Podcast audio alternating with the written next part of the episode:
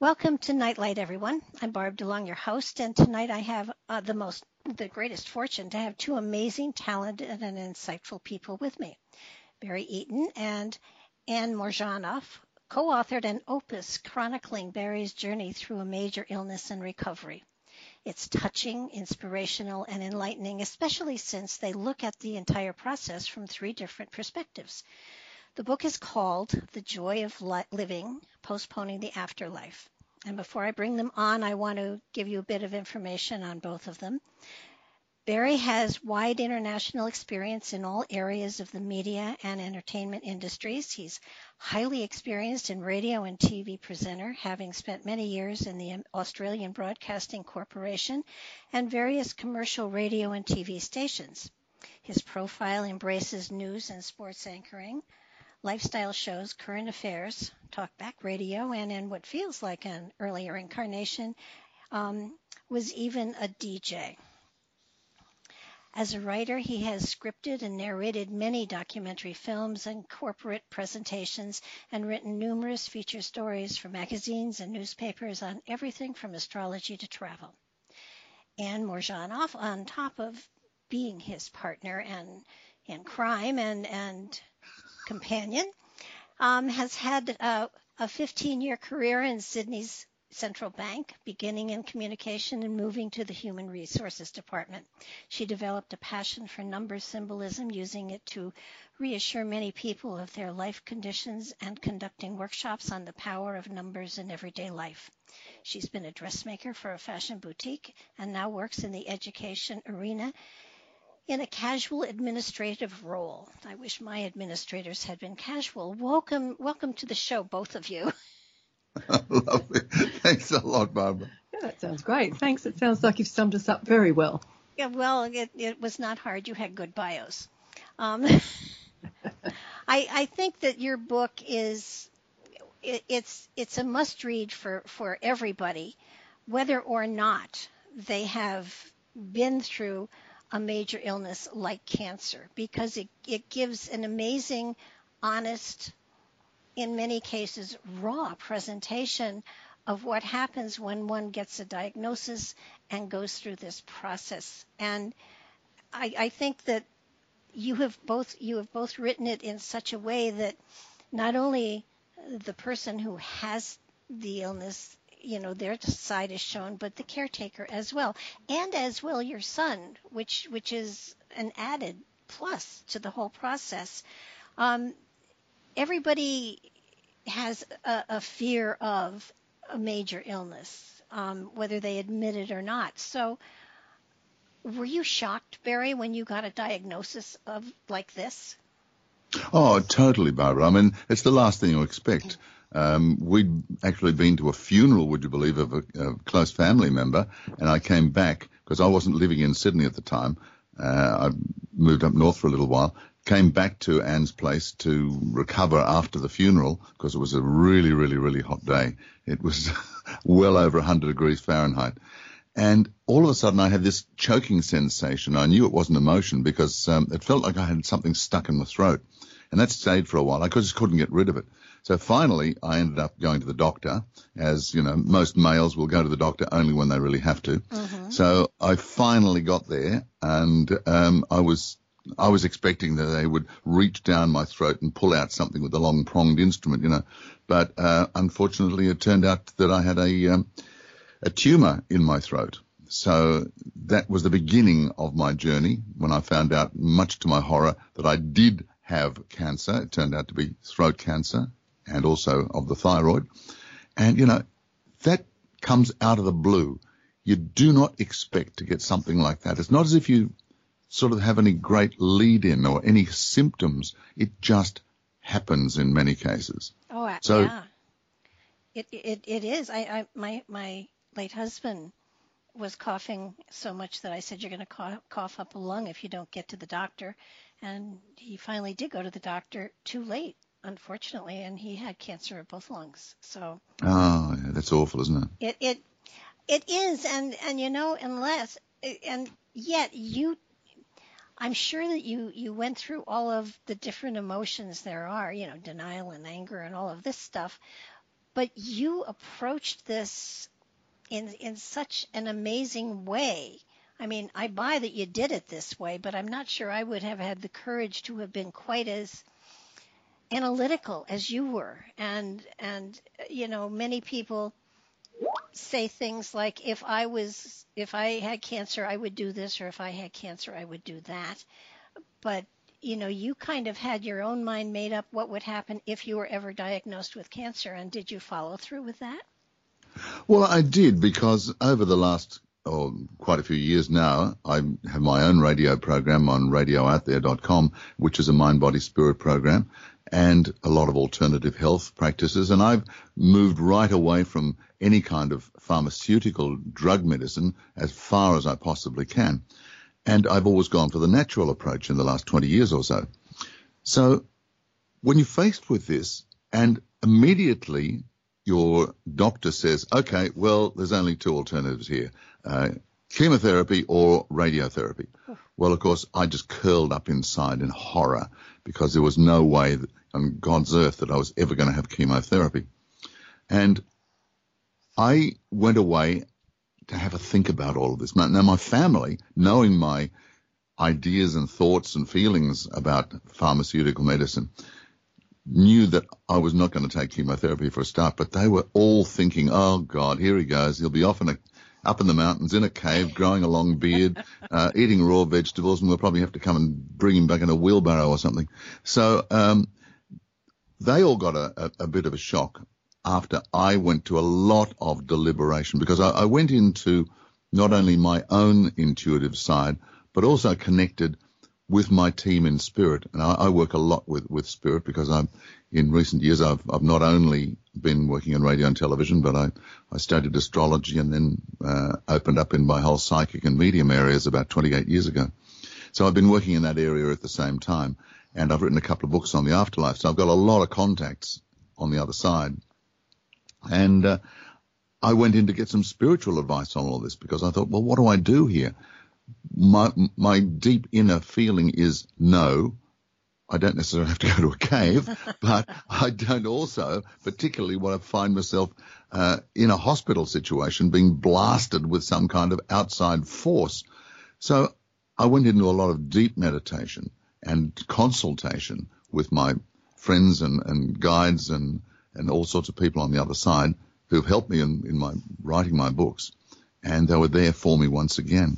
And I was given this assurance that I would be looked after, and I was basically guided to not just walk away from any kind of mainstream medicine, but to embrace both the holistic and the mainstream side of things. And then eventually I was also given the information, we want you to write a book about it. Oh. So here's the book. Because when I rationalized it afterwards, Barbara, I realized that just by writing a book about natural therapies and everything like that, that's going to be probably ignored by the vast majority of the population.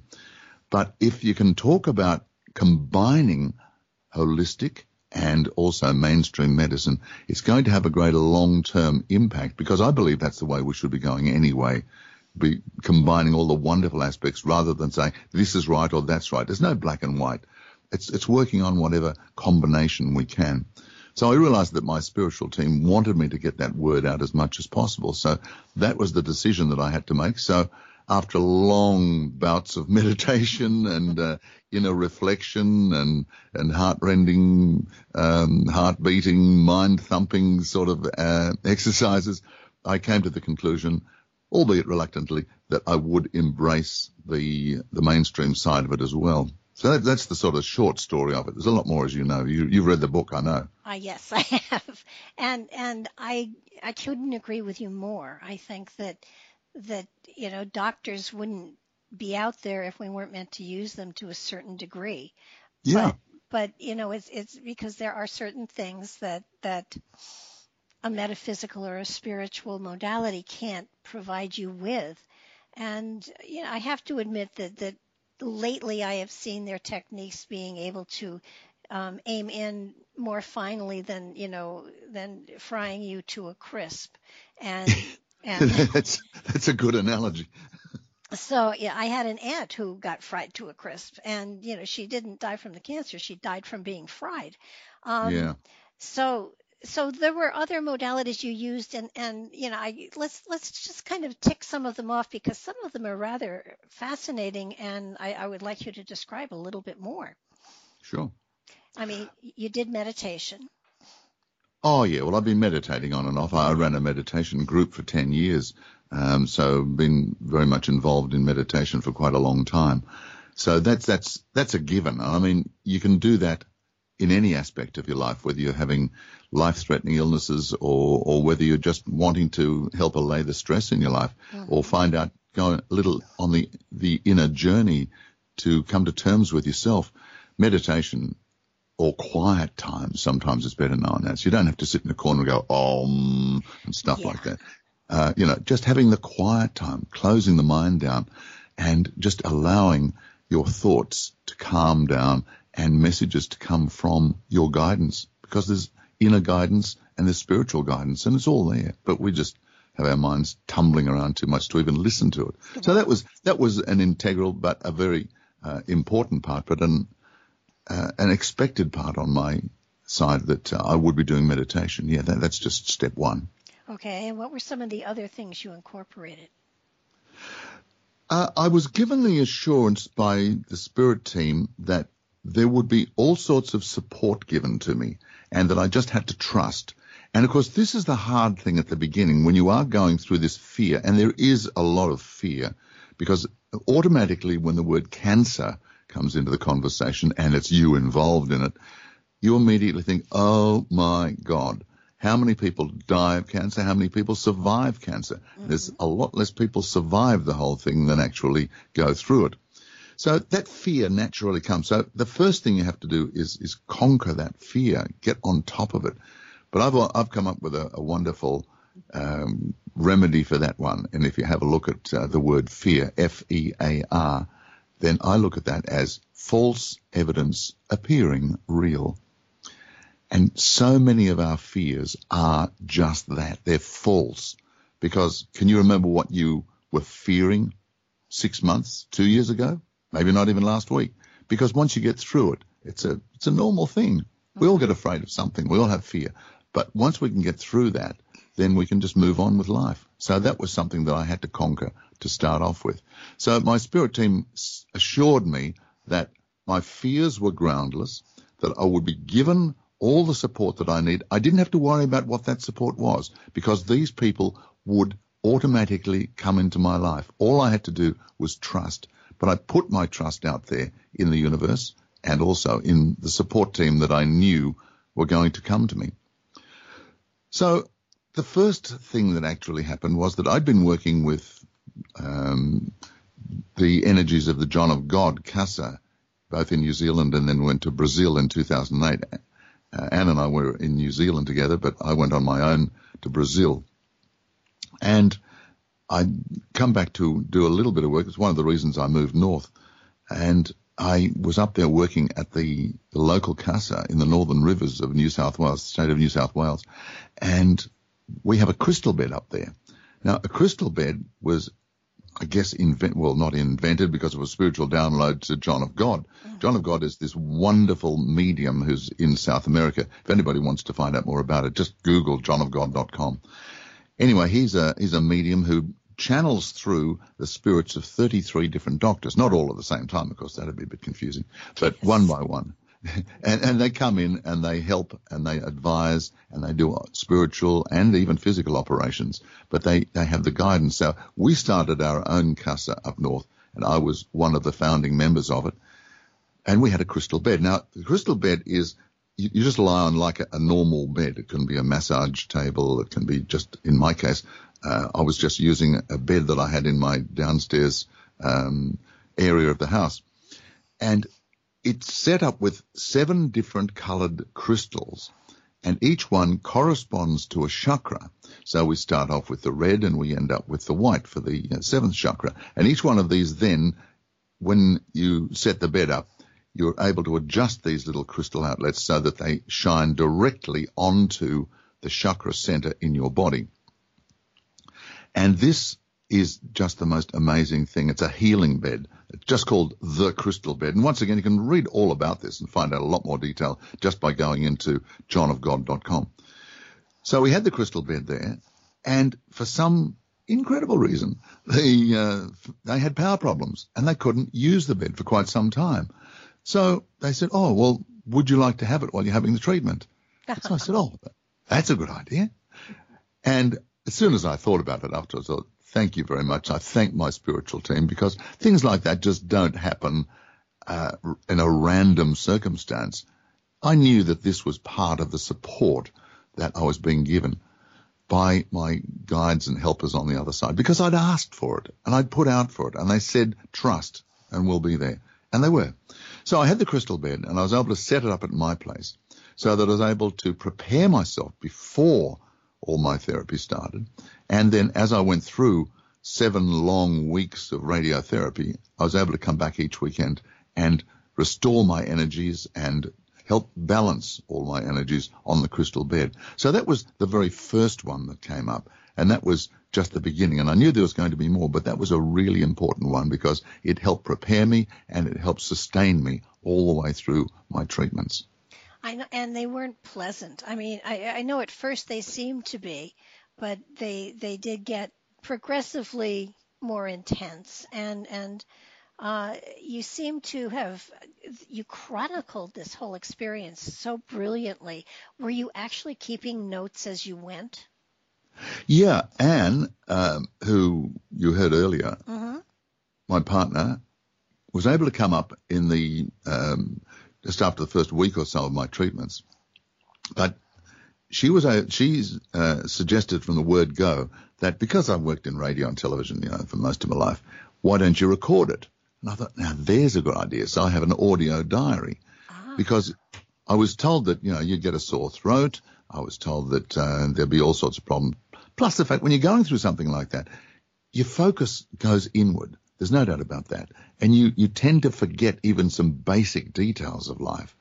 So when Anne suggested to me that I record a little audio diary, it was perfect. Absolutely. So that formed the basis of the book, The Joy of Living, that we were able to write.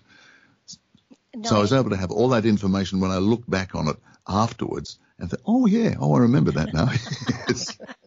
Well, it's an unusual experience, and I have found that so many people who go through this kind of experience are so overwhelmed by everything that they aren't able to focus, and you seem to be able to focus well, and I'm sure, I mean, the book is wonderfully written, and you almost kind of, you're almost lighthearted through all of it, and yet I know that it had to be at times unsettling, and you have dealt with it so beautifully. Having cancer and having to go through these treatments, and some of them, especially when you had to wear that mask and stay still for 20 minutes, some of the things you had to go through were a challenge, and yet you always found a spiritual way to aid you to get through the experience. And what you found were techniques and things that most people could do if given the chance to be taught and learn them, the focusing and the visualizing, so that you were able to go through your treatments and sort of regather yourself together, so that you all along, I know, knew you were going to be healed. Well, that was part of the trust that my spiritual team said to have in them and in the whole process. I mean, they would not have said to me, we want you to come through this and write a book about it, if they didn't think that I was going to get through the other side. Exactly. Otherwise, it was going to be a very short book, or else I was going to dictate it from the afterlife. But that's been done. That's been done. Oh, well, of course it has. But I didn't. Well, that's why I called the subtitle of this book, The Joy of Living, it's subtitled Postponing the Afterlife, having written a book called The Afterlife. But the various other preparations that I was encouraged, and this is part of the support that I talked to you about before, that people came into my life. I was able to, for instance, you talked about the mask. Well, by the time I accepted the fact that I was going to have radiotherapy, I had to go and have this fitting for this great big mask that fits over the face and over the shoulders. And they bolt that mask down onto the sliding tray into the therapy machine that you go into. In my case, it was called a Tomo therapy machine. But you can't move because the Tomo beam that was put in is micro-tuned so that it comes into a very, very fine area. It's not going to impact your vocal cords, in my case the vocal cords, or lymph nodes or anything like that. So, but if I moved, it could impact where that beam went to, and I could have had my vocal cords fried. So it was very important that I kept that mask on. Now, the thought of having a mask strapped onto your face, even though it was like a foil mask that you would wear if you were a fencer or something like that, so you actually see what's going on. And the mere thought of that is enough to make anybody think claustrophobically right from the word go. So I thought, well, what am I going to do about this? So fortunately, I'd met. This is another little spiritual thing, isn't it amazing? This wonderful lady called Judith contacted me a couple of months before all of this and started. She said, I've never done this before in my life, but I just feel as if I need to contact you and let you know what I do. And she's a hypnotherapist. Uh-huh. And she specializes in trauma work, specializes in that whole area. And she's developed this wonderful system now of helping soldiers and all these people come get over their post-traumatic disorder and get on with life. So for me to come up there and say, hey, listen, I'm scared witless about having a mask strapped on and lying on my back for 20-odd minutes because I have breathing problems sometimes when I'm lying on my back. This was a piece of cake for her. So she put me through this wonderful therapy, hypnotherapy, where she took me down, deep, deep, deep down, and just gave me various techniques, first of all, for coping with this, but also just took me right down so that all the fear was gone. The subconscious fear that I'd already had deep, deep down was able to be conquered. And I was on, she took me down into a deep state, and when I came out, she said, oh, how long do you think you were out for? I said, oh, I don't know, 15, 20 minutes. No, you were lying on your back for an hour and a half. An hour and a half for somebody who has breathing problems when they're lying on their back, and also the fear of what I was going to go through.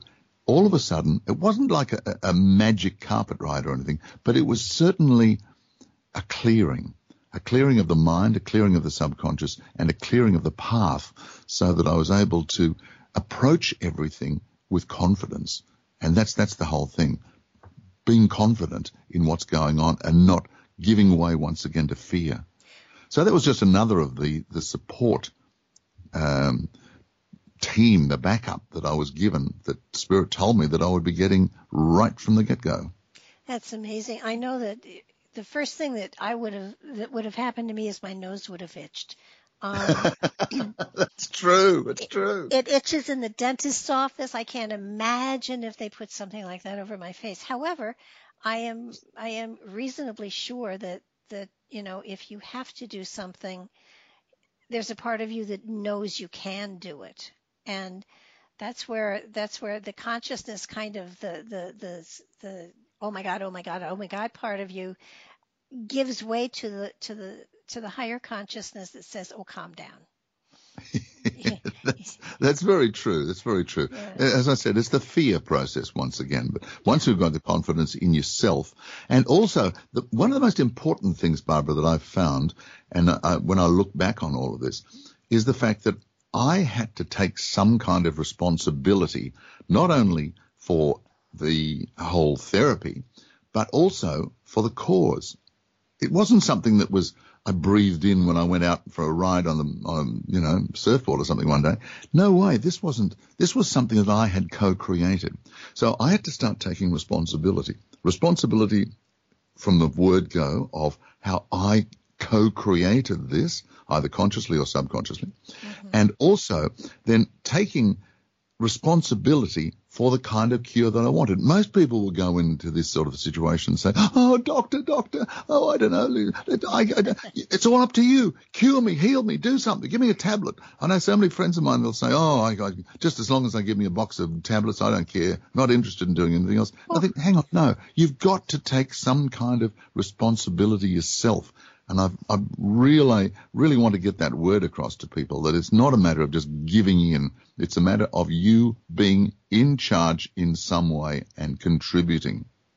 Yeah, and it doesn't necessarily have to be whether you smoked or were among smokers or whatever. Sometimes it has to do with how you feel about yourself.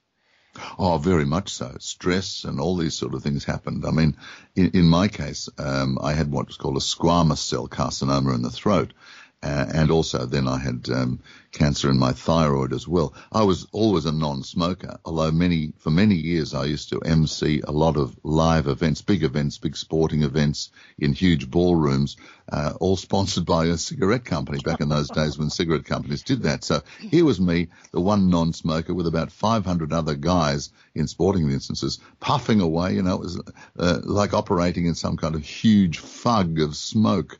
And nowadays, I can't. If somebody started smoking 20 metres away, I've got to turn and get out of there. It makes me ill. So, you know, and I have been told spiritually that part of my trigger was this secondhand smoke that I indulged in, albeit unknowing. But there are other things as well. It's a lifestyle thing. And you've got to accept the fact that your lifestyle in some way, the decisions you've made, contribute to all of these things. Oh, yeah. Self-responsibility. Absolutely. Yeah, that's the one part that a lot of people don't really even look at. It's sort of like, you know, how did I bring this on? Why did I bring this on? How do I get out of this? Yeah. And it is really it is an important part to understanding and to healing the whole genre. I want to ask Anne, when you got the news, did your heart stop? Mine did. Oh, sure did. Oh, yes, it was very confronting. It's, as Barry said, it's not something you plan to have in your life, and when it happens, change always happens at the most inconvenient times. You don't prepare for things like this. It's huge. It affects every part of your life, you know, your working life, your family life, your recreational life. It's not something that you well, in my case, I just didn't say, oh, yeah, okay, well, let's get on with it. And I am quite a practical person. Well, she's a Taurian, Barbara. She's a very down-to-earth. Yeah. But you weren't living that close. You had a life in a whole other town. You were a distance away. I mean, this was, for you to become a caregiver was expecting more of you than usually is expected of the partner and the mate. Well, that is very true. Yes, around about 800 kilometres away from each other, different towns, different circumstances. I was in a suburban area of a capital city. Barry was 800 k's away in a country town, totally different, and he was there for his reasons. And I stayed and remain in my area when he moved up because of my family, friends and commitments, and also that I'd been not too far removed from the grieving of my father who'd passed away. So I needed my own support system when he decided to move north. However, when he had the diagnosis, I mean, and it was actually quite confronting when he came down for that funeral that he mentioned, just doing his normal coughing, and I had unfortunately been nagging him for a long time to say, get that cough attended to, because he doesn't work, does it? No, I was going to say, you disregard the nag, you know.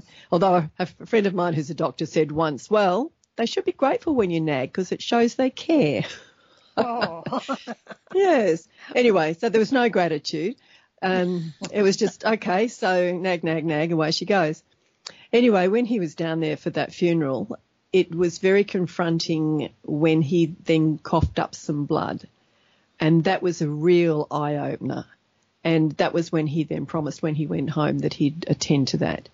So I was thinking, well, thank goodness after all this time he's going to get it attended to. And it's, you know, it's trying to cough up something that wasn't there to cough up. It wasn't going to budge just by coughing. So it did need some attention, as we found out already. Yeah, but when you did find that he was going to go through this whole process, you really, it must have been, I can't imagine. You left family, you left your dog, and your dog has to be a great solace for you. I mean, they don't talk back and they mind. I mean, and they lick your toes. Absolutely. You've got it in one. He was the most gorgeous Japanese Spitz. Yeah. White and fluffy, like a Samoyed. Not sure if you know the dog there, but I do. Very cuddly, very gorgeous, big permanent smile on his face. He was just divine. So, love to cuddle him. So you left your sanctuary. I left my home and my my dog, and did I have two cats then or not? Yeah. I had two cats then as well. So I left them in the very capable hands of an absolute gem of a friend, I have to say. She was just perfect, right up for the job. Even when there was an absolutely amazing storm came through and unsettled a few things around the place, my ex-husband came in and was very kindly supportive of her and the things that needed to be done to be fixed up. I had also been in the middle of getting some repairs done before Barry's diagnosis, and they weren't completed at the time that I had to go up to join him. So it was all just chaotic. I had family that were changing locations. I had my grandson who was changing schools. So, yes, these sort of things just don't happen at a convenient time. But then it depends on your background too. Are you just going to say to the one that needs the help, oh, well, just get on with it. I'll come around when I'm able to. No, you were actually there. And it had to be unsettling because nobody knows. I mean, depending on what kind of cancer it is, nobody knows what the procedures are, what the expectations are, what you're going to have to go through in order to be supportive. I mean, there is not a handbook for this kind of a situation. That's probably why Barry got the guidance to be writing this, I think, because there wasn't a handbook. Everybody knows somebody who's had cancer, and everyone struggles in their own particular way to get through the journey of it. I mean, my subtitle of the section that I wrote in the book was called A Companion's Journey, because it was that. I did have to go side by side with him along this path, and it wasn't at all easy. So with all the unfamiliar territory of it all, a lot of research, a lot of talking to people who'd been there, all of his medical visits, I mean, they were confronting. And especially to Barry, before I got up there, he'd had a couple of visits with his son by his side, who also helped him to remember some of the things that the medical teams were talking about. And when I'm getting up there and talking to him about keeping this audio diary, partly that was because I didn't really understand his feedback to me. And I'm thinking, well, you must have been told such and such. And did you think to ask something about this, that and the other? And it's like I wasn't getting full answers, and I'm thinking, okay, we're not really on a very illuminated path here. So it was a struggle, and it was really great because he was so used to working with this little portable audio recorder that he just took it in with the permission, of course, with the various medical professionals that he consulted, and he was able to record those meetings, and then he could pay them back, he could revisit, he could tell me the summary of it or let me listen to them. And in the end, that was the basis for writing this book, which hopefully will be a little bit of guidance to those who are going or may go through this circumstance, either personally or friends of friends or relatives. And that's the feedback that we're getting from this, is that people are buying it for those who've been diagnosed or who are suffering. And it's, you know, people's copies are getting lent around from person to person. It is a little bit of a reference, and it's a little bit of inspiration for them. That's our feedback anyway. The other part of caring for someone who's going through something like this is you were very sensitive to the fact that oftentimes they don't say thank you.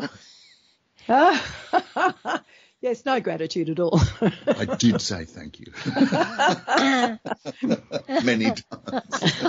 I'm sure you have said thank you since then, but going through the process, that is the last thing on your mind, and it's the last thing to one expect. But you know, the preparation of all the different foods, and now I have been a caretaker for my ex-husband who had cancer, and then my mother who had dementia. So I know what the process is of suddenly the taste buds don't work, and you know they say they're hungry for something, and you make it, and they look at you and they go, ugh. And oh, yes.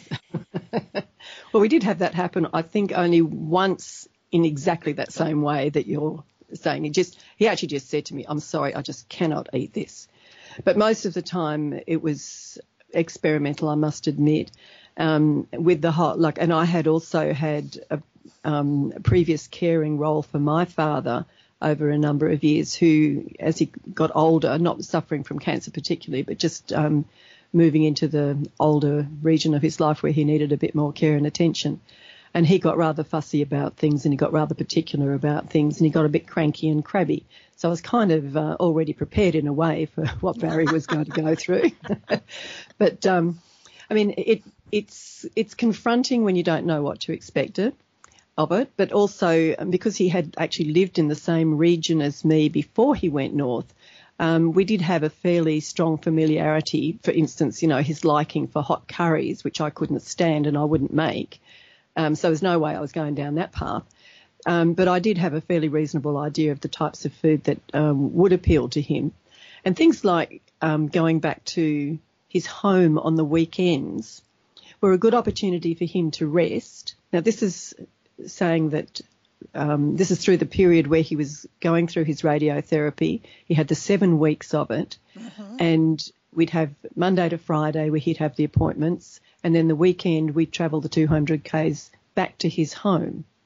Now, I'd already travelled 800 Ks from my home down south, so I was in his home in this lovely country area, fresh air, beach not far away, restful environment, and he really made the most of that. So while he might be meditating or just having quiet time, feet up, relaxing, I'd then hit the kitchen and I'd be making soups. I might be making casseroles. I'd be poring over recipes. I'd be looking, say, at healing creams, whatever it was that was the order of the day. But, yeah, there was a lot of experimentation, and probably the biggest thing that I recall from those days is looking at banana bread recipes. I can't tell how many I've tried. And they're a real mainstay because you can freeze them. Once you've cooked them, they last a bit, and I'd make sure the ingredients were as fresh as I could from that country area, which were great, you know, like organic and non-processed food as much as possible, or ingredients as much as possible. And then pack it all up. I'd either freeze some and take with me, or we'd have it fresh along the way. So it was a huge effort on those weekends, but it also was quite a good mainstay when we went back to the hospital environment to have something that was from the weekend that I knew that he would be okay with. And as I said, many, many, many different varieties of banana bread. Well, you know, if ever you were going to republish the book, I would suggest that you put some recipes in it. Oh, and it's so funny you should say that, because I did have one that eventually I thought was great, and it used sour cream. And when I got back to Sydney, I was rummaging through all the paperwork that I bought, because we had loads, because we had to do a lot of research on his condition. And I couldn't find it, and I still haven't found it. Oh, my goodness. Well, not only that, but the different creams that you used. That would probably be of great interest to anyone who is going through this kind of therapy, or any kind where the skin is getting burned and stuff like that. Oh, yes. The whole question about the burnt skin is a really big issue. Oh, I'm not sure that the cream helped in particular, but I did use sour. The one that was the most tastiest and the long-lasting and felt the most nutritious actually used sour cream. Interesting. Not on the skin. This was just a week, Barbara. Yes, I got that. I was going to say the skin, the crispy skin was a totally different environment, and you were mentioned that earlier, and that was very confronting. Did you not have trouble? At one point, Barry, you said that you had asked to be rid of impurities, and you broke out with dermatitis. Yeah, this was at the end, Barbara, because after 7 weeks of radiotherapy, being blasted for 20-odd minutes on 35 different occasions, it does have an incredible impact on your skin. But because it was focused on my throat, then my throat got extremely sore and I couldn't have anything. The only food I could have had nice sauces and things in it. And there was always a dietitian appointment that I had to go to at the beginning of each week. And when it started to get a little bit difficult to swallow, they said to me, well, do you like ice cream? I said, well, yeah, who doesn't like ice cream? I mean, right. So they said, all right, well, have ice cream. I said, oh, really? You're giving me permission to have ice cream? So they said, yeah. So every day I would have, I don't know whether you guys over in the States have Magnums or not, but a Magnum is a chocolate-coated ice cream on a stick. And of various flavors, just beautiful. Peppermint was my favorite. But anyway, I'd have one of these at least once a day, plus various milk drinks and things like that. So at the end of all this, I actually ended up with terrible eczema. And I went along, funnily enough, it was on my birthday, which was only about 10 days after my final treatment, which finished on the 27th of June, and my birthday's on the 7th of July. And Anne and I went up to one of the beaches not far from where I was living at the time, and just happened, once again, all these coincidences, just happened to walk into this skin area. Clinic, thank you. And the guy who was running it, was his day off. He just happened to come in for 10 minutes while we were there. And he just happened to give me an instant inspection and said, yes, you have got candida.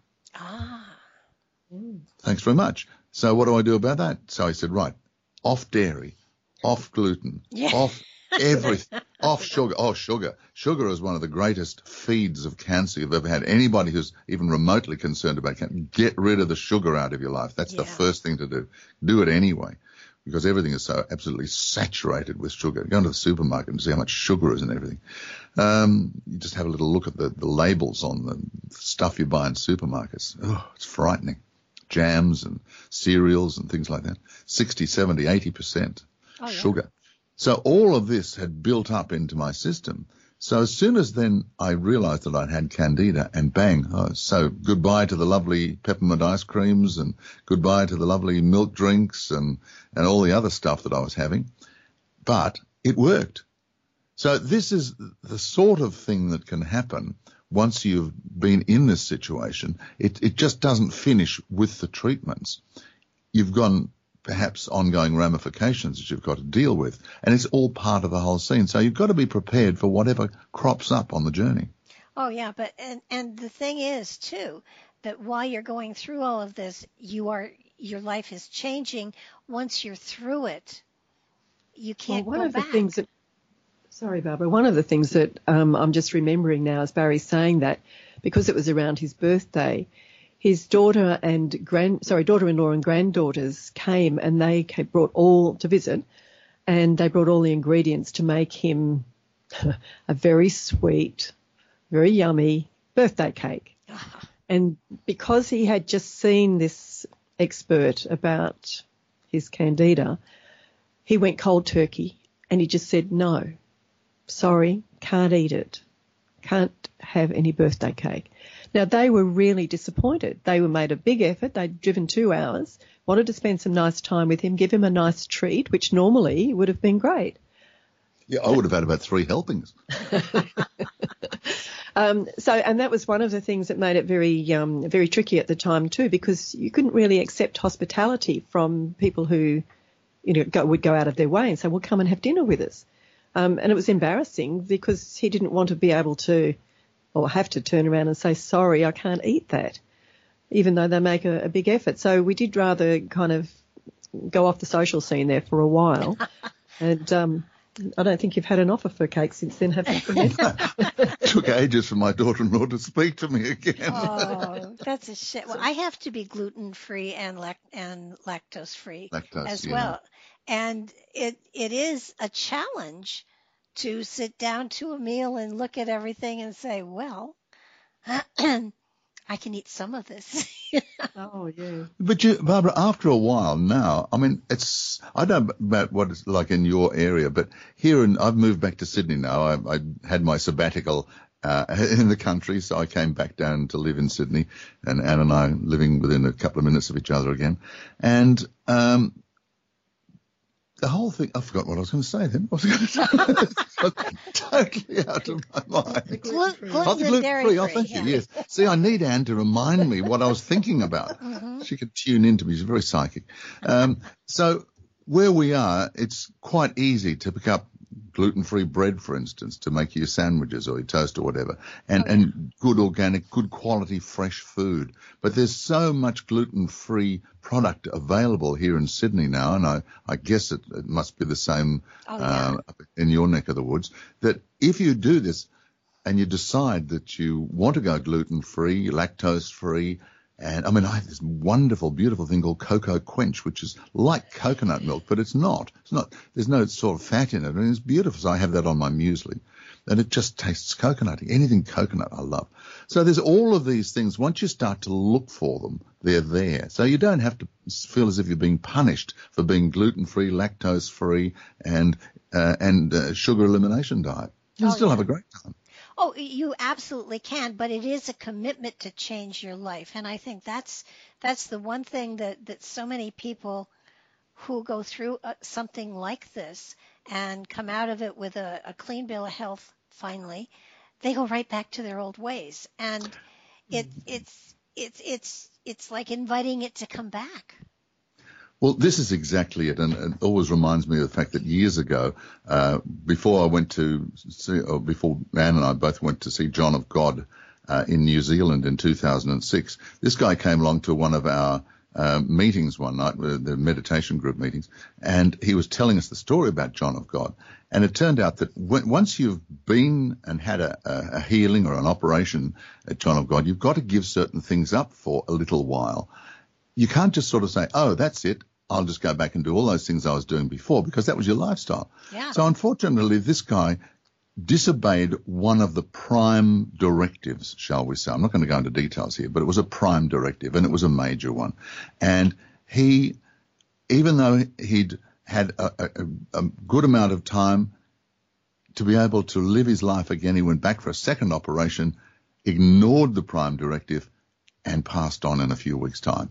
Oh, who knows how long he might have stayed if he had committed himself and been disciplined enough to stay on that. You've got to admit, you've got to accept that it's change.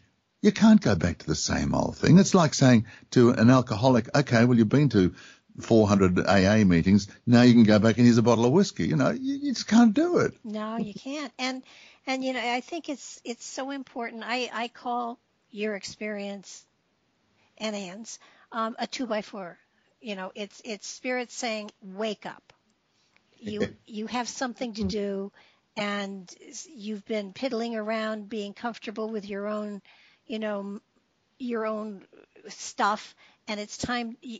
There's something more important for you to do here. And I'm sure it wasn't just this book, but it's kind of like you really have to turn around and say, okay, my life has to change, my diet has to change, and where does spirit want me to go next? And, you know, you appear to have a hard head, so spirit hits you hard.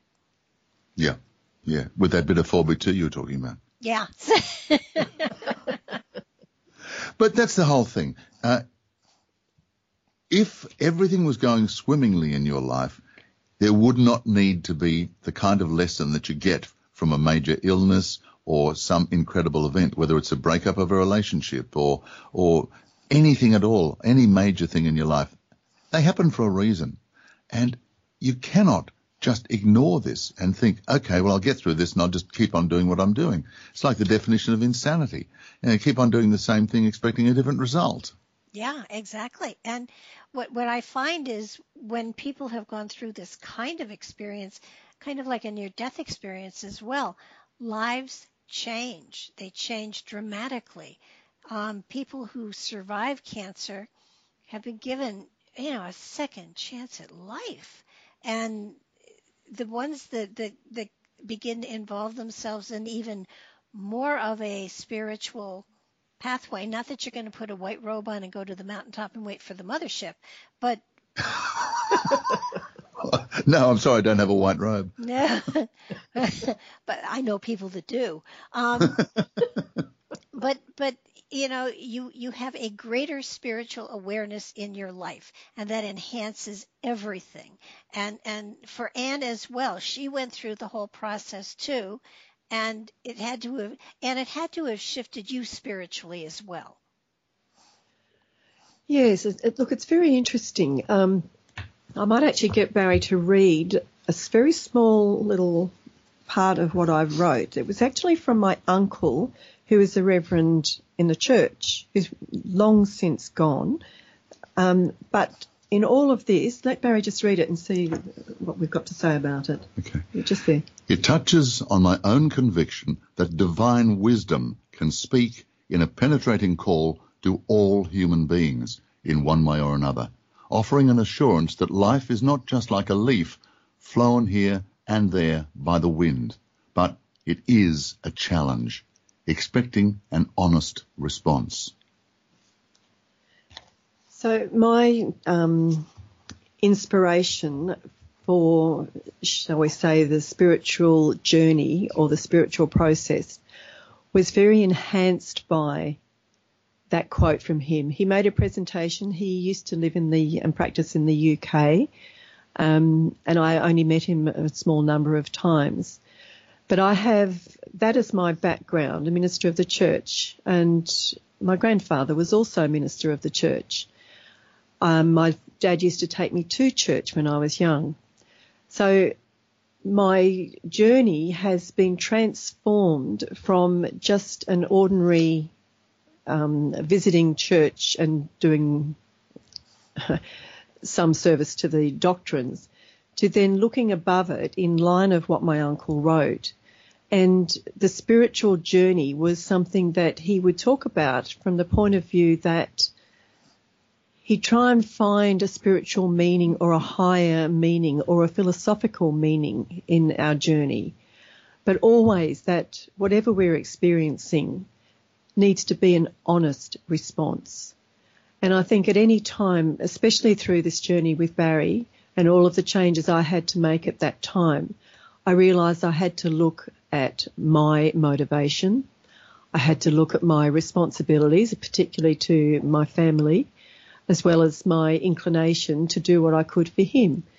And one of the biggest things was that I had to realise it was his journey. This cancer was his journey. As much as I would love to have taken the pain and the disease away from him, I couldn't actually physically do that. I could be there to support him through it. I could give him my love. I could give him my energy. I could attend on him and do cooking, cleaning, wash his clothes even, iron his shirts even, if need be. Mind you, he does prefer to do his own ironing. But it's like I was prepared to do that, but I needed to do it with good grace and not really expecting to have thanks, which I didn't initially get, but to feel for my own sense and purpose that I was doing it for the right reasons. And there were times when I just needed to get out of, I'll say, his toxic energy, because at times he did get very upset with things. He did get angry with things. Sure. And it wasn't easy. So my own journey was then step back, no, it was his circumstance that he had to deal with. I had to deal with mine with the best intentions that I could to help him, but still knowing I had to have something there for me as well. And if I found myself getting too dragged down in his anxious, tense, stressed circumstances, then I wasn't going to be much help to him at all. So I needed to do what I needed. And I found that my journey then was like what my uncle mentioned about getting out there, making the changes. I'm not going to be just swept along. I'm going to walk a determined path, one with some objective, some with a meaning and significance, but with a higher perspective on that. And the higher perspective came to me as if walking under the trees and hearing the wind in the trees and feeling that I could be in touch with a higher force. I don't do meditation the same way that Barry does. And for me, getting out in nature was fantastic. I'd walk under the trees. I'd have the sand under my feet if we were at the beach. I'd sit on the grass. I'd sit on a rock. And I'd just be aware of the greater nature influence. And in fact, one of my inspirations when I needed to have a real energy boost was from The Seekers. I don't know if you actually know the group The Seekers or their main female singer, Judith Durham. I do. They were, oh, great. Well, they were very active in the late 60s. And there's a song in particular that used to inspire me and still does. It's called Speak to the Sky. And the first part of that is speak to the sky whenever things go wrong and you know you're not talking to the air and the world will look better from up there. Ah. Speak to the sky because things can get you down and you know when you're talking to the Lord, the world will look better than before. Along those lines. I mean, you can Google it and it's a beautiful, beautiful song, especially the way that she sings it. And I find something like that very inspirational. Oh, gosh. And there's, yeah, and she has another song that's called You're My Spirit. So I used to start my radio show with I'm Seeking the Seekers. Oh, and, brilliant. And it's somebody sent me one of those, a CD of the Seekers, and I thought, well, I guess I have to change my intro now. Oh, the sequels will come if you seek them. Well, yeah, it was kind of like I'm not really here to entertain you. I'm here to give you options and probabilities and suggestions and insight if I can, and to explain to you how I've loused up and you know you can find your own mistakes. Don't repeat mine; they've already been done. But it is. It is something that I think everybody should hear and understand. Everyone has their own method of meditation.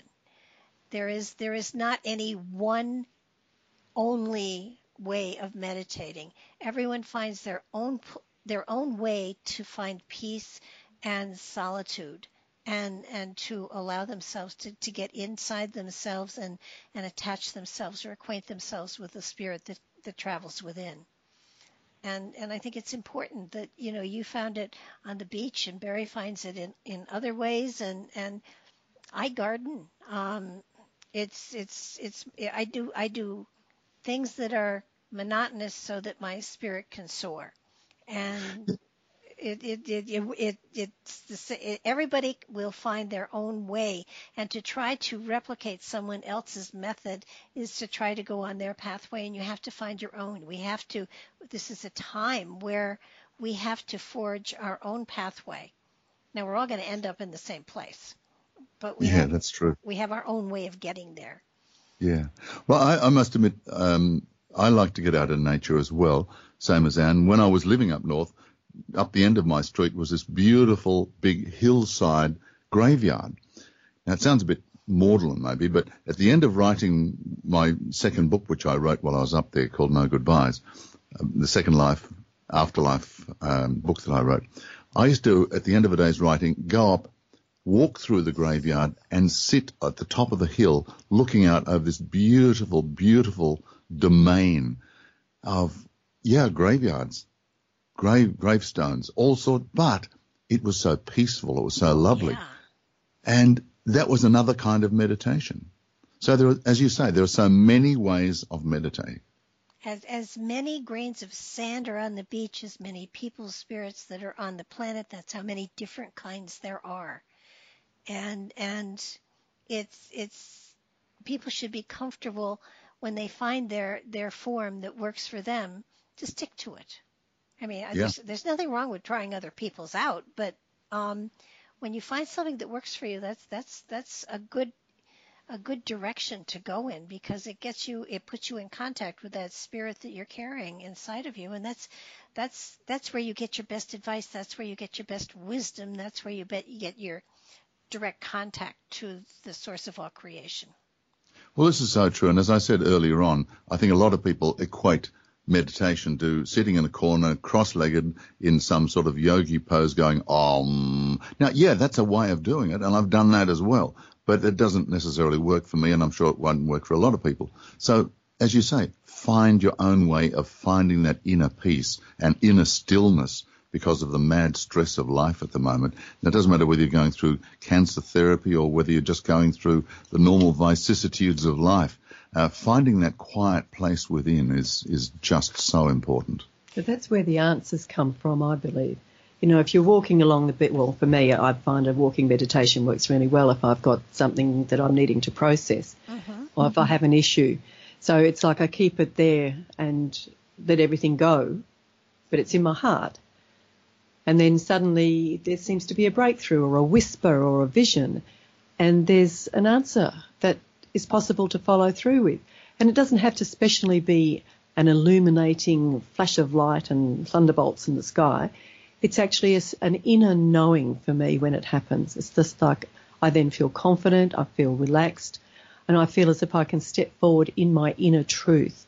And that's the bit where, as we were going through this whole journey with the cancer, there were times when we had so much information that we needed to process. What we were reading on the internet, what we had in books, magazines, what people were telling us, we had so much information, and at times we could just get totally bogged down. And Barry would usually go and have his quiet time and do his meditation, and I might go for a walk somewhere. And then just in that quiet stillness, there comes an aha moment, and so, oh, yes. And it's like, I guess my example of from the book would be along the lines of when he needed the gel treatment to deal with the crisp, burnt skin on his shoulders. I mean, it happened at a most inopportune time, and it really was a time of just deeply going inside, because we didn't have external resources on a long weekend to be in touch with other than the computer and ourselves and nature. So we had to access that part of us. But the answer came, and as soon as we finished that long weekend and went back to the main city hospital, they actually gave us the gel to deal with this. And I had no idea that gel would be the answer, but it came to me. I can't see anything on the internet, but I just feel that we have to do gel. And, of course, Monday comes and we did gel. So, you know, there was one other part in the book that I think is crucial and imperative and so important. It should have been done in block letters. You speak of a time when you were getting gel and people kept coming into your little cubicle, and you started to laugh. And the element of laughter has the strongest, most powerful healing energy I know of. Yeah, look, that was a lovely – I still look back and have a big chuckle about that. What happens at the end of each session, I would – by this time, my neck and shoulders were red raw, so I'd go into the little nurse's bay there, and they'd put a dressing on, a special dressing, and they wrapped stuff around, and it was quite incredible. But this particular day, I'd had to go in to have my appointment before I could see the dietitian. So the dietitian was waiting to see me. I went back to have my neck treated, and the nurse was training another nurse. So we had this little cubicle where they pulled a curtain around. So the nurse came in to show the other nurse how to put the dressing on. So here I am sitting down on the chair, on the bed or whatever, and there were two nurses. Anne was there as well.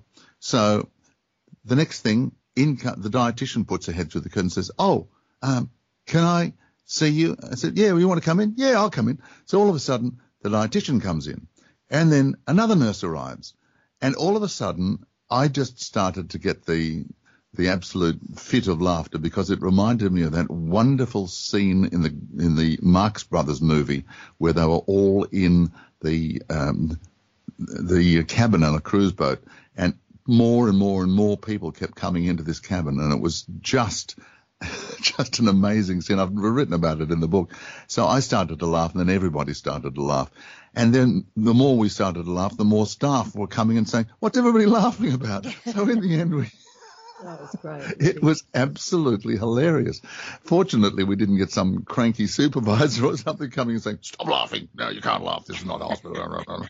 But they all loved it, and we'll... It's something that lives in the memory. That's why I had to put it in the book. Yeah. Oh, absolutely. And I had to take the photo too, I mean, because he really was quite a character with this whopping big white collar over his shoulders, almost like a Shakespearean collar. It was so funny. Yeah, like a big ruffle. But it was all bandages and collar to protect himself from any lumps and bumps and things that he might come in. I mean, it was very useful, in other words. Well, I think you did mention taking a picture, and the other thing I found phenomenal is your surprise visitor. I think you're crazy, but you want to share that? Well, Barry can start that one. Okay. What happened was, it was this weekend where we'd been looking forward to a lovely break, and it was a lovely Sunday morning, and I went out. The property I had up there was about an acre, and I had fruit trees and all sorts of things on. It was a lovely piece of the country. So I went out in the morning. Anne was inside, and I went out. And as I was coming up the back deck, which had two different sets of stairs to it, I was miles away, as you do when you're having this sort of treatment. And just as I went to put my hand out to open the top gate, I froze. About 2 inches above, a huge python snake. God. It was just there. Another 2 inches, and I would have gone, put my hand right around. So anyway, I froze, and I took one step backwards and called, Anne, come out here quickly, bring your camera. I knew she would have been really, really upset if she had a Mr. Great. She loves taking photographs, Anne does. Takes thousands of them. And literally. And anyway, so Anne came out, saw what the big snake was there, and dashed back inside to the camera. Now, the snake in the meantime had decided to go up the wall, heading towards the roof, where I knew it was living up there in the roof. Anyway, snake just, for some reason, just turned around, did a U-turn, and came back around. Now, the decking had this railing around, which is probably about 3 or 4 inches wide, and wooden decking. And she just went around the outside of the deck and just lay there. We measured her afterwards, and I said 3 meters in the book, but it was more like 3.5 meters, which is, what, about 12 or 13 feet long. She was a big girl. Anyway, she just sat there. We found out later how to tell a female and a male snake. The female ones have the forked tail for obvious reasons. And so then here she was, sitting up there, beautiful sunny day. It was the middle of winter, but beautiful sunny day.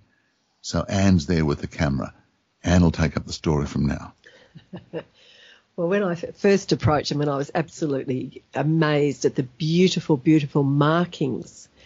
They were all geometric, and as this lovely snake, we're going to call her Persephone, because initially Barry called him, thinking it was a him, Percy the Python.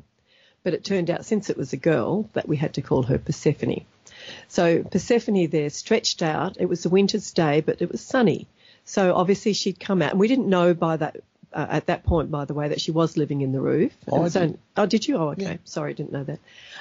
Anyway, so I didn't know that she was living in the roof. And so here she was, stretched out to her lovely full length, probably 3.5 meters. And it was at one half of her was at right angles as she followed the fencing rail to the other half. So there she was at a 90-degree angle, and I could take her from all angles. It didn't matter where I was with this camera. And the most amazing thing was that it didn't matter where I was in relation to her, she kept eye contact with me. Now, she was absolutely a beautiful soul. I have never been that close to a snake before under any circumstances, not even at zoos or anything like that. I just absolutely adored this contact with her. And it was as if she was speaking to me, as if she was saying, you know, everything's going to be fine, you're safe, don't make any sudden movements. I'm saying to Barry, just stay still, don't make any sudden movement. And, of course, I was doing exactly that, following my own advice. And when I shifted to take a different angle, it's like absolutely effortlessly she would turn her head and follow me. Not the whole body, just the head. And at one point I wanted to get up close to take these amazing markings. She was fine. It was beautiful. And I was there for absolutely ages with her. And eventually it's like I think I've taken every single photograph I could from every single angle, right up close to her, the whole bit, the tail, the way that it was forked at the end. And Barry's just trying to find the spot now, are you? Yeah. Okay. Yeah, I found it this morning just before we started to talk, Barbara, but I can't find the exact reference point. But at that particular time, we realized that it was the Chinese year of the snake. Oh, yeah. And I looked up, a good friend of mine writes these wonderful books on animal dreaming and the idea of a snake. Well, we know that a snake sloughs its skin, so it's symbolizing transformation, the shedding of the old, the death of the old for the birth of the new. And there was this wonderful section that I quoted Scott on. You've got on page 144. Is it 144? Oh, okay, right. No, don't mind us, Barbara. We're just having a little check. Chat away. Chat away? Oh, okay. Oh, that's my bit there. No, it was. But anyway, just quoting what Scott wrote about Percy. I'll see if I can find it, but I thought I had it marked, but I don't, so naughty Barry. But anyway, it was so appropriate to the fact that this snake had arrived in our life. I'd heard her up in the roof. I knew she was there, but... There we go. Yeah. The book is Animal Dreaming, the Symbolic and Spiritual Language of Australasian Animals by Scott Alexander King. And I was talking to Scott a couple of days ago and told him this story. He hadn't heard about it, and he was absolutely delighted. He identifies the symbolism of snakes, quote, as transmutation. And he went on to say that just as a snake sheds its skin, it teaches us to discard all outgrown values and belief systems. Snake helps us to harness qualities that promise to transmute us to higher levels, while simultaneously helping us to heal and rebirth. How about that? And you had a big one. Oh, yeah. Yeah, 3.5 meters, 12, 13 feet, yes. Holy mackerel. Yeah, so there was a lot of rebirthing that needed to be done there, Barbara. I'm not sure I would have taken it as that. I think I would have moved, but, I think angleworms are just snakes in training. So, I'm not a snake person. No, well, I mean, I wasn't either, but she was such a beautiful, beautiful creature. And she was so peaceful and soft, and there was no sort of animosity you got that wonderful, we were able to tune in. I'm sure she was tuning into us as well. Because a friend of mine is an animal communicator, and she taught me actually a few years ago how to communicate with animals and with snakes in particular. And I was able to get rid of a poisonous snake off my front driveway purely by communicating with it by thought. So these things can be done. You visualize what you want the animal to do. Now, whether it's a snake to leave your front driveway or whether it's the dog to get off the lounge. You don't visualize, you don't say get off the lounge because you're thinking of the lounge. So the dog's getting that mental picture. Oh, the lounge. Oh, they like me on the lounge. Hey, wag the tail and I'll stay here. No, you've got to visualize off there on the floor. I want you on the floor visualizing the dog or the cat or the possum or whatever it is on the floor. So that's the very basic method of doing this, and it works. Oh, it does. I mean, animals communicate in alpha, theta, and they don't understand English, but they do understand pictures. And horse whisperers, dog whispers, they all send the pictures, and the animals pick them up. They get them very, very rapidly. Cats aren't as willing to do what you request. Dogs are much better. I have found. One of the things is too, because we started off that year as the beginning of the year of the snake, the Chinese year of the snake, neither of us had had that sort of close encounter before. And suddenly here we are with our own personal snake. And apparently the way the Chinese look at it is it's an opportunity to find inner strength. and to have the courage of our convictions, resulting in personal empowerment. And, of course, the Native Americans have a particular looking at or interpretation that the snakes shed their skin as a symbol of new beginnings. Uh-huh. And I think, you know, you can also take that as a time of a sign for us at that point that we were about to make new beginnings. And it was such an auspicious journey, really. Well, I think the thing that is so wonderful about both of you is that you were very, very attuned to the synchronicities and the little hints that Spirit sends to you in your everyday life. You pick up on them and are able to interpret them appropriately as message from Spirit. Not everybody does that, and it's too bad, because we all have those synchronicities. We all have those things that happen, and you say, oh, what a coincidence, but there's no such thing as coincidences. And I totally believe in that. I mean, I'm sorry if I cut you off there. No, go for it. Like that's one of the ways, like in my numerology, I've got numbers that relate very, very strongly to synchronicity or coincidence. And in my earlier days, without it knowing a thing about numerology, I used to think about it as, oh, just a coincidence, just exactly what you said. And then after a while, as I've developed and understood a lot more in life and certainly matured, I found that the idea of synchronicity was very, very relevant. And one of the things I found too, just going back to what you were saying about being sensitive to our signs, if you like, and the synchronicity of that, not long after we had the visit from the snake, I saw a tawny frogmouth owl that was sitting on the pool gate. Mm. And it was so still, but somehow, and it was in the shadows, and I'm thinking, am I imagining it, or is it really an owl? It's just an owl's shape. Let me go have a look. So, of course, I went quite close to it, very quietly, tiptoey, not really wanting to disturb it if it was. And as I got closer, of course, I saw that it was.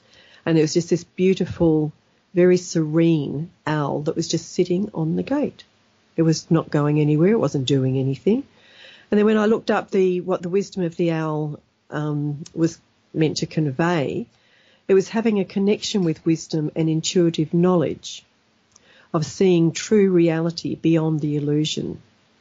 And I thought that was a really nice message for me there. Barry had seen the snake initially and called me in, but with the owl, it's like that was the message for me to be in my place of wisdom, because a lot of my own stuff had been, am I strong enough? Can I cope? Can I deal with this? Am I doing the right thing? When you're confronted with all of this medical team and all these experts, and I'm a total novice in this whole department, so I had a lot of doubt. But then when I was able to access that inner wisdom, or hopefully what it was translated into inner wisdom, but anyway, the inner knowing that we all have, and it's like I then felt more confident, even if I may or may not have made right or wrong outcomes. It didn't matter if I did it from the right place, and I don't think I'd transgressed too far, did I? No, not at all. Well, you both had a modality that you could fall back on, and you had your numbers, and Barry, you had your runes.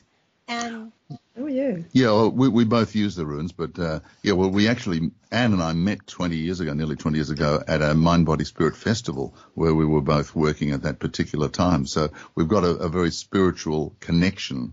And we found out that we do certainly have a strong soul connection. And, yeah, to have these things in common. And it is hard for some people where you hear so many people saying, oh, if only my partner, my husband, my wife or whatever, was a little bit more spiritual. But they've got absolutely no spirituality at all. Well, okay, that's just the different stage of the journey they're on. So if you're needing that, then there are plenty of other people that you can go and associate with or get comfort from, whether it's even from reading some wonderful books or just join a group or whatever. So you don't have to sort of feel isolated in these areas. That's true. And, you know, it's really amazing because we draw to ourselves people who are similar, and they don't necessarily have to be partners. If they do end up to be partners, that's great. But there's always, when you have that need to have a spiritual connection, the person is always there. It's just allowing yourself to recognize it. Well, one of my things too is that you probably noticed when you read out the bio that I've got quite a mainstream background, you know, banking for 15 years, but I'm not good at maths, for instance. Numerology speaks far better to me via numbers than maths ever did. But I've got that that administration circumstance around me even now that is the main, you know, a mainstream part of life, but it doesn't negate the other.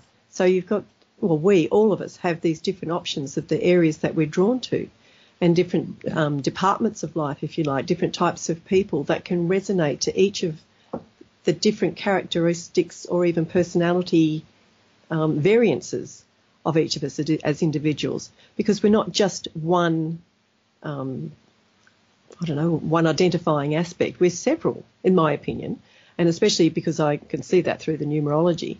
And even a TV show recently said, oh, yes, I'm this and I'm that. And we're both looking at this and we're saying, yeah, we recognise, you know, we do have, well, some of us just have a duality that's really obvious, but many of us have, you know, many facets to who we are. Oh, absolutely. So, yes, I think we do draw that, yes. And, you know, in my opinion, every past lifetime has created a new facet for us to radiate out to the universe with, so that you know, there are so many different dimensions within us that we can utilize if we give ourselves a chance to discover who we are. And this kind of experience drives you inside to discover who you really are, and it is a gift. Even though it's a painful one, it is a gift. Yeah, and everybody's got a different kind of gift. Call it a gift, call it an ability, call it whatever, an interest sometimes. But we've all got that. But I always say to people, yeah, everybody's got a certain degree of psychic ability, intuitive ability, call it whatever you like. It's like anything else, you know. You can pick up a tennis racket and somehow get a ball over a net. Otherwise, you might be a little bit better. You might be a good club player or even go on to do it professionally. But everybody's got that certain ability. We've all got that, but we've just got to tap into those abilities and expand them if that happens to be the direction that we feel that we want to take by listening to our heart, by listening to our soul. And the soul connects at the heart. So when you tune into your heart, you're also connecting into your soul. Absolutely. So once you can start doing that and you're finding your own purpose, I always say to people ask me, because Anne and I both still do readings and consultations and whatever, and when somebody asks me about my purpose, I just get them to put their hands over their heart and then just go and have some quiet time and just think, what is my purpose? Open your mind, open your heart, and the purpose will come to you. So it's just a matter of that connection. And we've all got those abilities. But we're also busy and stress-related in our lives and sticking our heads into so-called smartphones and things all the time. I did an interview with wonderful Dr. Norm Shealy a couple of weeks ago, and Norm he hates them. He says, they're not smartphones. I call them dumb phones. Well, that's true. They do come in handy every now and then. Oh, they do. They're right. Great alarm clocks. That's very true. But it seems funny that you only want to get a phone to either set the alarm or make phone calls these days. Yeah, well, you don't have a choice anymore. They don't have dumb phones anymore. According to Norm Shealy, they do. You know Norm Shealy, do you? Norm used to work with Carolyn Mace for many years. Yes. He was the doctor that Carolyn, as a medical intuitive, used to go straight to Norm. So he's an amazing man. I love him. Well, you know, it is. There's such a vast variety of people out there these days, and you know, more and more they are becoming a part of the general population and no longer isolated. And thankfully, nobody gets burned at the stake anymore. Well, not physically, anyway. No, but some people get burned emotionally at the stake. Well, that's true, and I have found that with a vast number of people who are in the metaphysical field have sort of isolated themselves in a certain aspect of the metaphysical field instead of just, you know, allowing themselves to become more of a cosmic communicator than anything else. And it's sad. It really is to see. To see people saying, well, I'm just this or I'm just that, and you're everything. And you know, to... This is very true. I've been asked, and Anne and I are going to an event early in the new year called the Cosmic Consciousness Conference, which I've been asked to MC.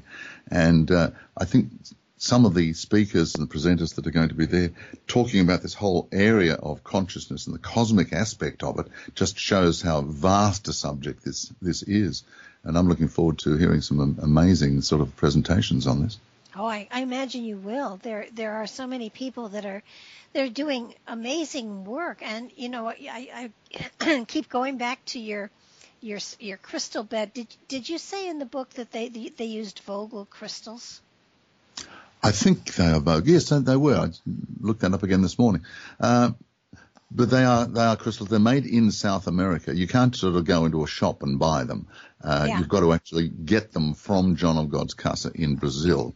And you asked if you would like one. You don't just sort of go into the shop there as well and say, you know, could I have a crystal bed, please? It's certain people are allowed because they've reached that stage of, I guess, evolution or whatever, that they're able to take these and help heal people. But there are crystal bed practitioners around, and if anybody wants to find one, I guess if you just start Googling or looking online for them, crystal bed practitioners in your area, you'll find where they are. And some of them, people set them up in clinics like massage clinics and whatever, and they can be very, very useful. Even if I was so fortunate because my team had lined it up so that I had open access. But even if you only had one or two sessions on a crystal bed prior to having any kind of big medical treatment, and then maybe afterwards as well, then that certainly would help tremendously. There's a guy called Howard Toos that I used to know a lot, and he used to travel around with the crystal beds around the state of New South Wales here. And Howard is also a guide at the John of God Casa in Brazil. And he always maintains that even if you have to undergo chemotherapy, you will get some kind of relief by having crystal bed treatments. So you're aligning your energies, and that's what it's all about. Not only on the crystal bed, but I was able to align my energies with other healers and wonderful people that came into my life at that stage. I've written about it in pretty big detail in the book, which, you know, we obviously won't go into here. But it's in my case, it was more than one. I was given the full run of a tremendous amount of help, but it was only because I was selected. But I believe in a very old adage: you don't ask, you don't get. So if you want some help, put out for it. We've all got guides, we've all got people helping us on the other side, and we've also got friends and family and everything like that to ask, hey, can you help me in some way, to take the strain off the shoulders. We're only talking about that yesterday, weren't we? We had to go to a funeral of a friend's mother. And a lot of people just will not ask for help. They'll suffer in silence. And other people say, well, hang on, why didn't you ask for help? But you can ask for help from people on our earth plane, and you can ask for spiritual help as well. I don't necessarily mean religious. I'm talking about spirit guides, spirit helpers, angelic help, all of this whole area, as you well know, Barbara. Help is available. But you've got to ask. Well, yeah, and be open to it. It's. I think that's the biggest thing that you had going for you, to be perfectly honest, as far as I can see. Aside from all of the help you had, but you were open to it. You were welcoming it. You were going to embrace it as it came your way, and you did. There are people that you know don't believe, and you kind of want to say, just try, just open yourself up to it, and you know, allow the energy to come in from other sources as well. I know that there are amazing, you know, healing groups out there. There are amazing Reiki practitioners who send distant healing, which is fabulous. There's so many different ways that you can help to build yourself up on a spiritual level to allow for healing to take place. And it isn't just a doctor going to come in and cut something out and say, okay, you're good to go. The healing process is not just physical in that case. It has to be of a spiritual, of a deeper level. And if you allow that healing to take place, it snowballs out to heal the physical as well. Well, this is it. It's not like taking your car to the mechanic because you've got a faulty note in the engine or something, and you take it in there, they fix it up, you drive away, everything's all hunky-dory. No, it's not like that at all. First of all, you have to accept the responsibility that it's you. At least with a car, you know it's the car's fault. So, but right. We are not cars. Okay, we're a spiritual energy inhabiting or attached to a human body to have a human experience. But it's a lot more than just a car. It's not just a vehicle.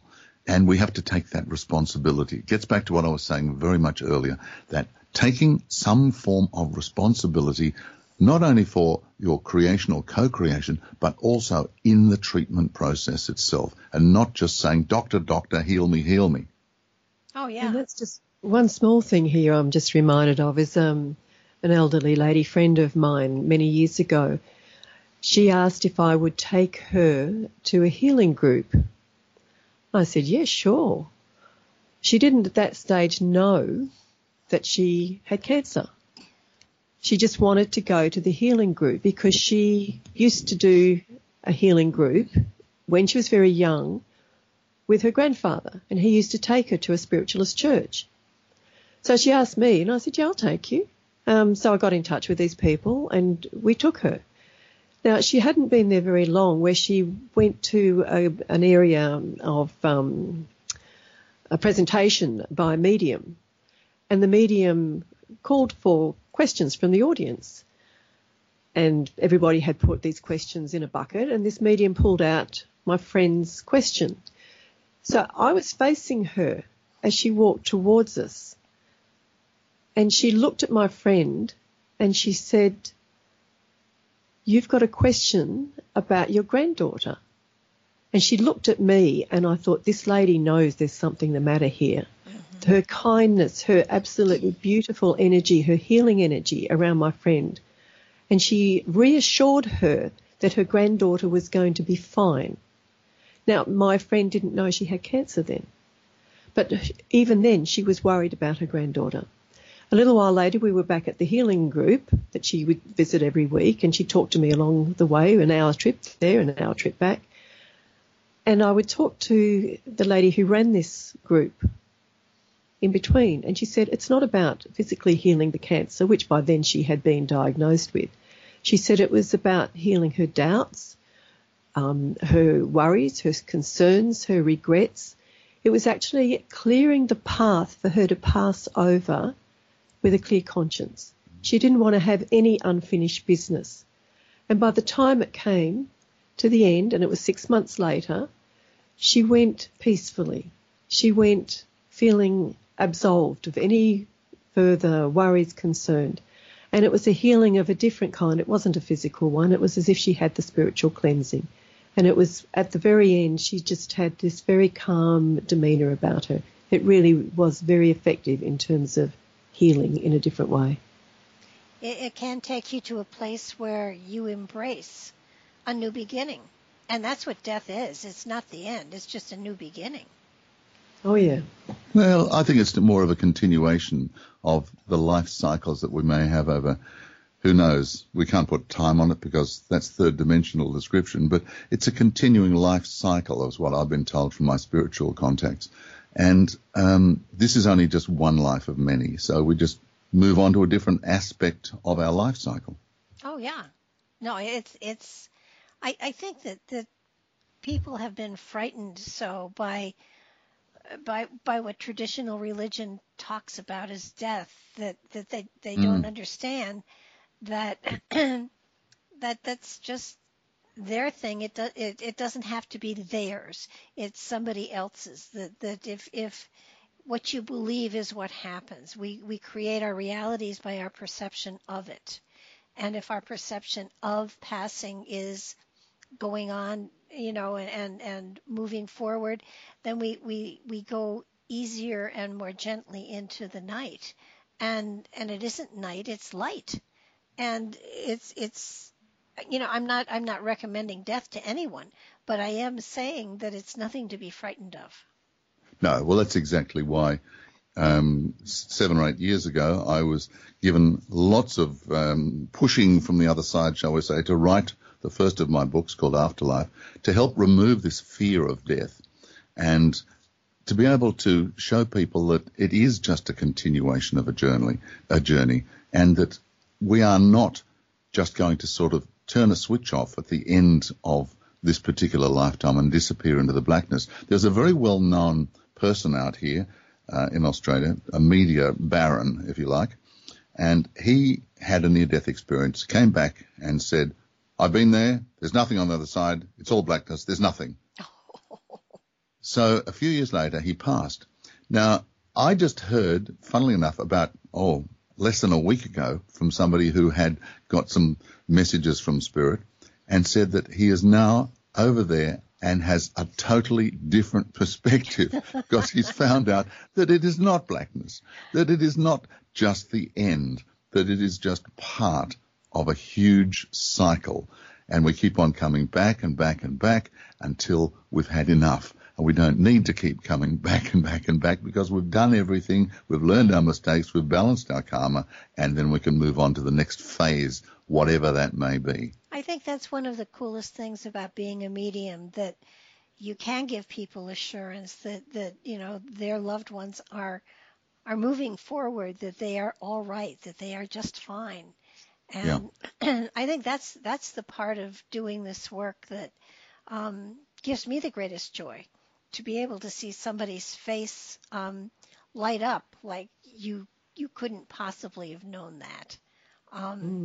I served for 5 years in the pulpit of a spiritualist church, and at the end of this service, we did spirit communication, and there was a lady in the front pew once, and she sat there, and I came to her and I said, I do believe I have your husband here. And she folded her arms in front of her and said, really?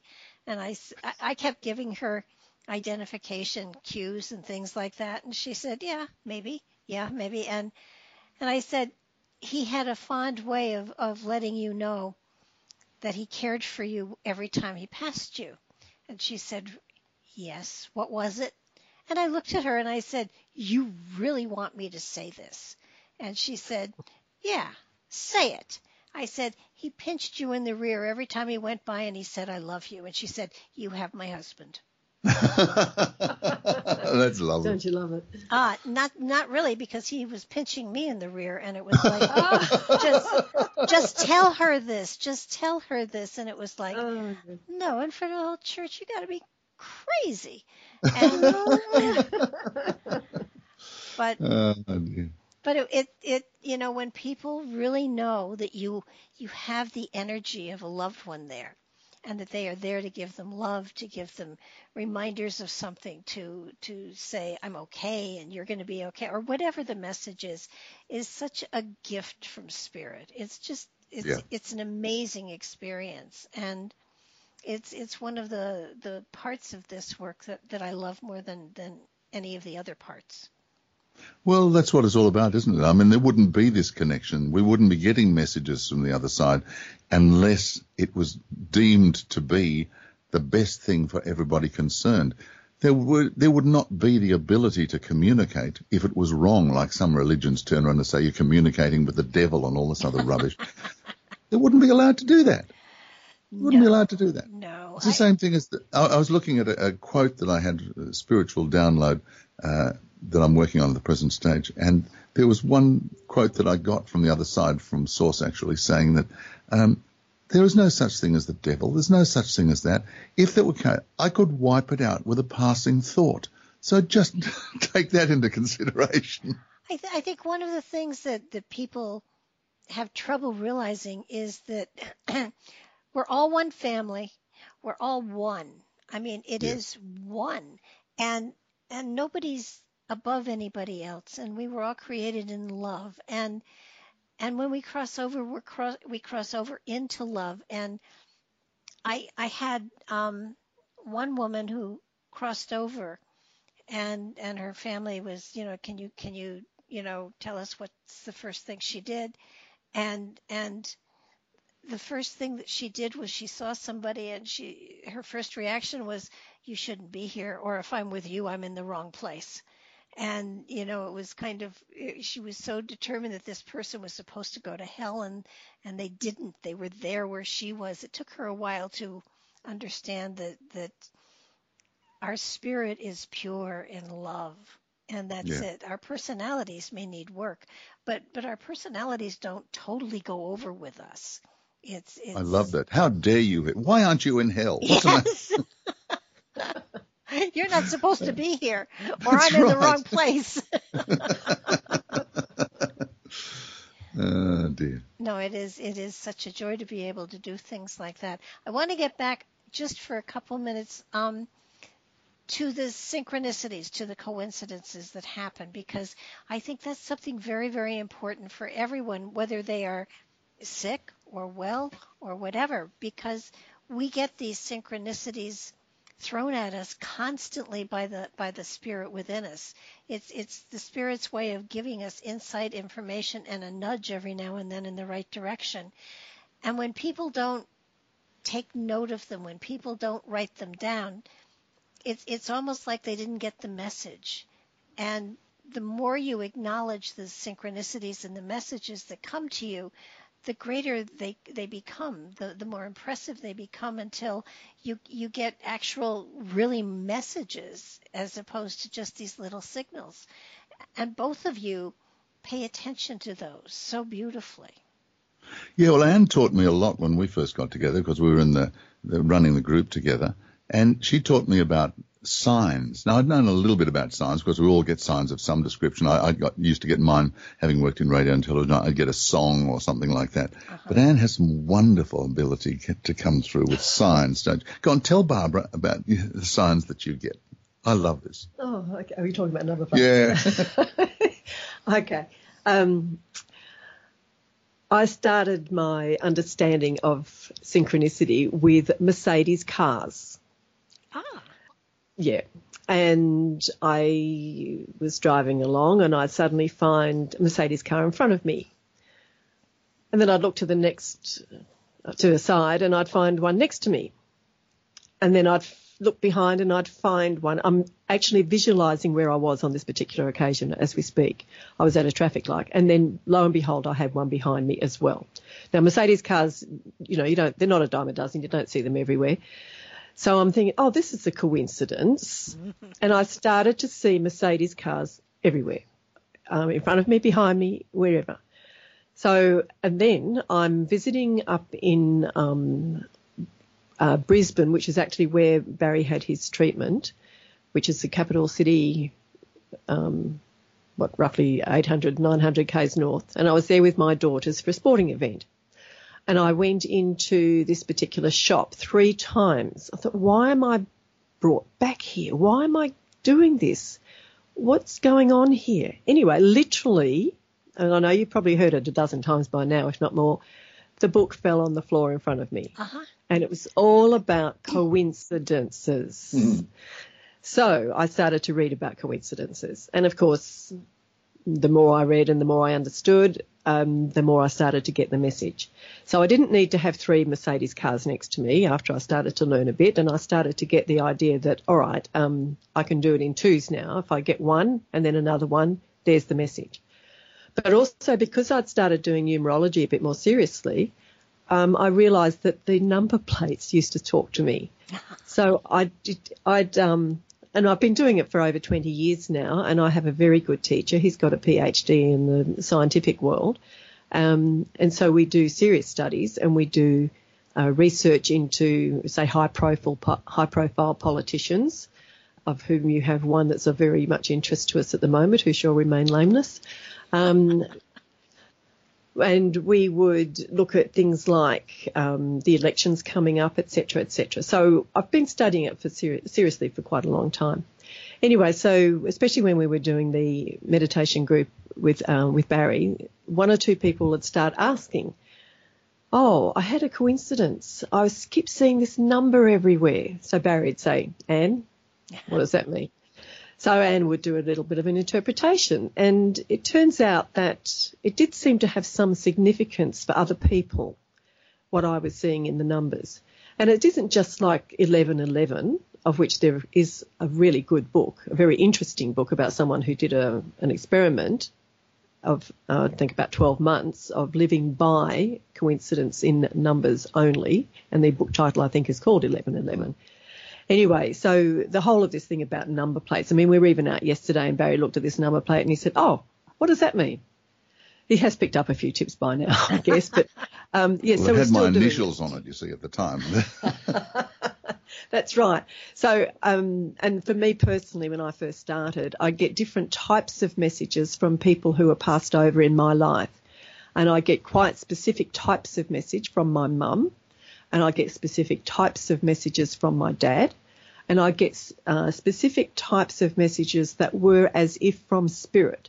And it's like, in those instances, it was just like addressing me directly. There would be a number plate that had my initials on it instead of my parents or anybody else's, like my uncles, for instance, and it would be definitely directed at me. And it's like some of them would take note and I'd get, say, I don't know, say 3 sevens or something like that. And it's like, oh, this is important. Or I get a group of numbers that might be, say, 979 or something of that nature. So I'd interpret that. But I do the numbers in triplicate. Like if I'm looking at interpretation, I'm not just doing, oh, it's a 4. I'd be looking as at a 1-3 that reduces to a 4, or even a 3-1 that reduces to a 4. My own personal numerology is to do with transformation, renovation and renewal. So it almost doesn't matter which way around you're looking at it, you get the same thing from me. I've got quite a few 9s and I've got 3 master numbers. So I guess it's no wonder that I'm guided to do numerology, and I have been told by a medium that apparently I was in a past life in one of the mystery schools. And in the early days of finding my way through life, I was quite interested in Egyptology. But then we came a point, Barry and I were looking at this map when we first knew each other. I think it was about 2002, maybe 2001. And he's saying, oh, let's go to Egypt. I'd love to go to a trip to Egypt. And I'm looking with a friend of his at this big map. And we put, and one of the guys pointed to a town on this map. And I said, no, you can't go there. There's going to be an explosion. And they both looked at me as if to say, you must be mad. But, of course, 3 weeks later, there was an explosion. So I kind of went off Egypt after that, and I still haven't been. I'm still drawn to looking at place names. I'm still looking at timing. Timing particularly I really like, and I can. And Barry and I, interestingly enough, even though we're totally different birthdays, we're born 7 years apart, our personal day, when you get right down to it, even our personal day is the same. So we're kind of living the same. Even today, would you believe, if you have chosen a day that resonates to a combined number in our numerology charts. Wow. So thank you for the invitation. And it's it's about karma. It's about what goes round comes round. But it's also about spiralling up to a higher level. And I think that's a lot of what you've presented to us today, is the opportunity to talk about things on a higher level. So there you are. There's a little bit about my numerology background. That's very cool. Very cool. Oh, thank you. I mean, my birthday is 3344. So, you know, I am into the numbers as well, but not to the depth that you are, totally. But it's fascinating how just about everybody, given the chance, will find a modality or a technique or a part of themselves that is drawn to something that will help them to make that shift and you know, of a spiritual nature, and we are surrounded by spirituality. It's just not pay. You know, obviously we don't always pay as much attention to it as we really should, and the symbology of everything. I was reading a lady once, and I said, you know, there are antique buttons here, and she said, I can't relate to that. And I said, well, you know, look at them, check them out, look at flea markets. I said, antique buttons are just so prominent here. I can't go further than the antique buttons. That's all I'm getting. And 2 weeks later, she called me. She said, I've looked at every antique button in the world, and they just don't resonate to me. And I sat there and I said, I saw antique buttons, and I took a breath and I said, is it possible that somebody from your past is pushing your buttons? And she said, oh my God, yes. And you know, a good example of a symbol that was not interpreted correctly. And so we were able to go forward from there, because that was exactly what was going on. But we get these signs from spirit. Oh yeah, they come from everywhere. Now in the meantime, Anne, being as quick as lightning, has already had a look at some of your numbers. I mean, would you like to get a little bit of feedback? Do we have your permission or? Oh sure. Well, let's put it this way. There's absolutely, just from what you've said only, there's absolutely no coincidence about us talking here today.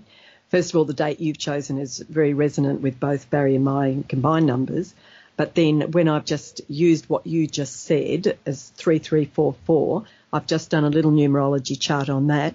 And it picks up on numbers that both Barry and I have individually as part of our individual and independent journeys. So somehow or other, you've got both of us here, both resonating to your numerology, and your numerology, the way it's talking to me, I've just got a little bit of a map here as part of the experience that, shall we say, you're meant to have in life, or given the opportunity to have in life, is to be on the stage of life, to be in the spotlight of life, to be giving unconditionally, sharing, healing, sharing wisdom and universal guidance. To me, that is what I'm getting from you today anyway, which is wonderful.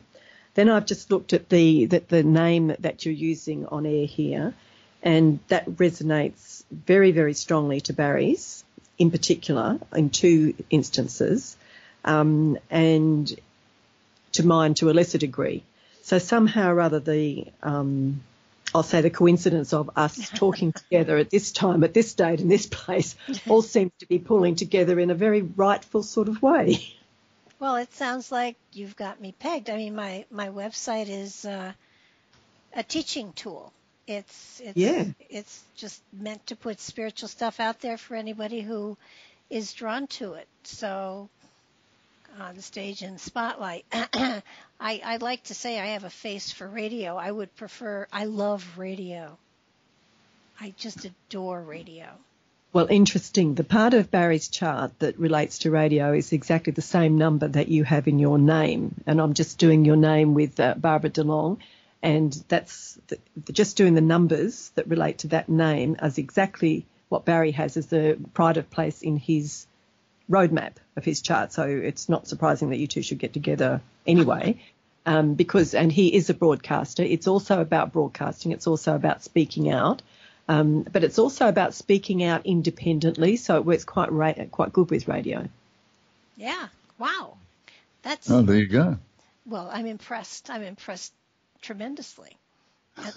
And that said, we have drawn to a close here. So I want to thank you and close out, and then I'll stop the recording, and I want to talk to both of you just a bit too. But I want to thank you for being on Nightlight. It's been a pure joy, and thank you so much for writing this book. I truly believe it's going to help a lot of people in a lot of different ways. I will put it in the book section of my website as well, so people can find it there, and it'll go directly to Amazon so they can pick up a copy of it. It's well worth a read. The different perspectives help you to understand what people go through profoundly well. And I want to thank both of you for giving me this time and working with me on the time difference, because that has been a slight challenge. You might say that. Oh, we'd like to thank you for the opportunity of connecting with you, but also speaking with all of your wonderful listeners about our book, The Joy of Living. Yes, it is a joy to read, actually. So I'm going to thank my audience and say goodnight to them. And I will be talking to all of you soon. And then I want to talk to you too. Thank you so much for tonight. This was wonderfw. Our pleasure. Lovely.